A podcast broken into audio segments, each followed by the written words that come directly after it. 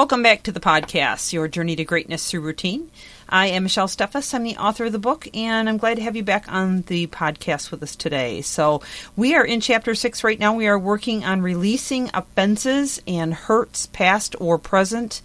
And it is a journey, definitely a big part of the journey having those offenses inside of us can cause those nasty voices in our heads and can make us feel very uh, deflated and somewhat depressed at times. So it is walking through each of these four steps that is crucial to moving forward and being able to put the past behind and take a great step into your future and your destiny. So we covered steps one and two. Uh, one was identify the hurt or, or offense. And then two was confess any hatred that you may have. Um, there's a lot more detail to that, so you can go back through the podcast if you need to hear it again. But we are on step three, and it's acknowledge and relinquish control. Now, keep in mind that all of us, all of this is, is really rewiring your brain. It is creating new neural networks and and then pruning off the old networks. And we did talk about that earlier in on our podcast. It's also shifting our physiology so that we are not overwhelmed with stress that causes all those stress hormones and chemistry that can really take a toll on us internally and externally. So let's talk about chapter or step 3 rather in acknowledge and relinquish control.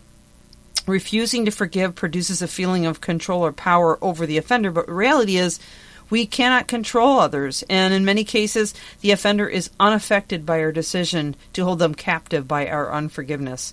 The feelings of control we have are only a mask burying our true feelings we need to think about how we can rewire our brains in the right way. So here's a few affirmations I'd like to share with you, and I am going to have them in, in, writing also in the podcast description for you. But I would encourage you to go back and listen to them again and consider using them, and, and do so with feeling as you speak them over yourself, because these can really cause some rewiring and some resolve in your heart and mind. So the first one is I refuse to be a victim.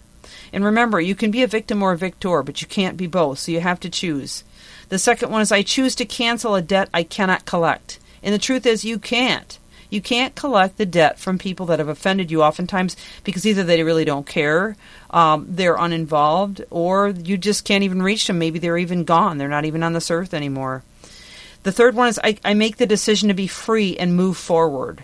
You're the only one that can do that. Nobody can do that for you, and I want to see you move forward.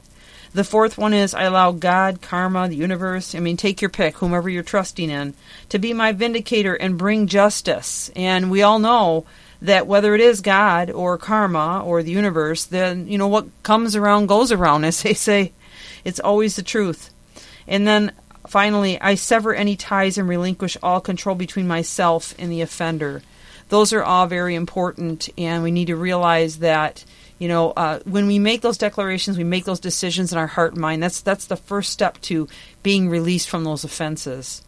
So, step four is going to be begin to allow healing and restoration in your heart and mind. But we are out of time for today, so we'll we'll readdress this tomorrow and finalize on this chapter six and in this area. And hopefully, you've gotten a lot out of the last. Well, we're gonna it's gonna end up being four podcasts on this chapter, but I really wanted to make sure I took you carefully through these steps because this is probably some of the hardest stuff in the book is just being able to let go of those offenses in your life.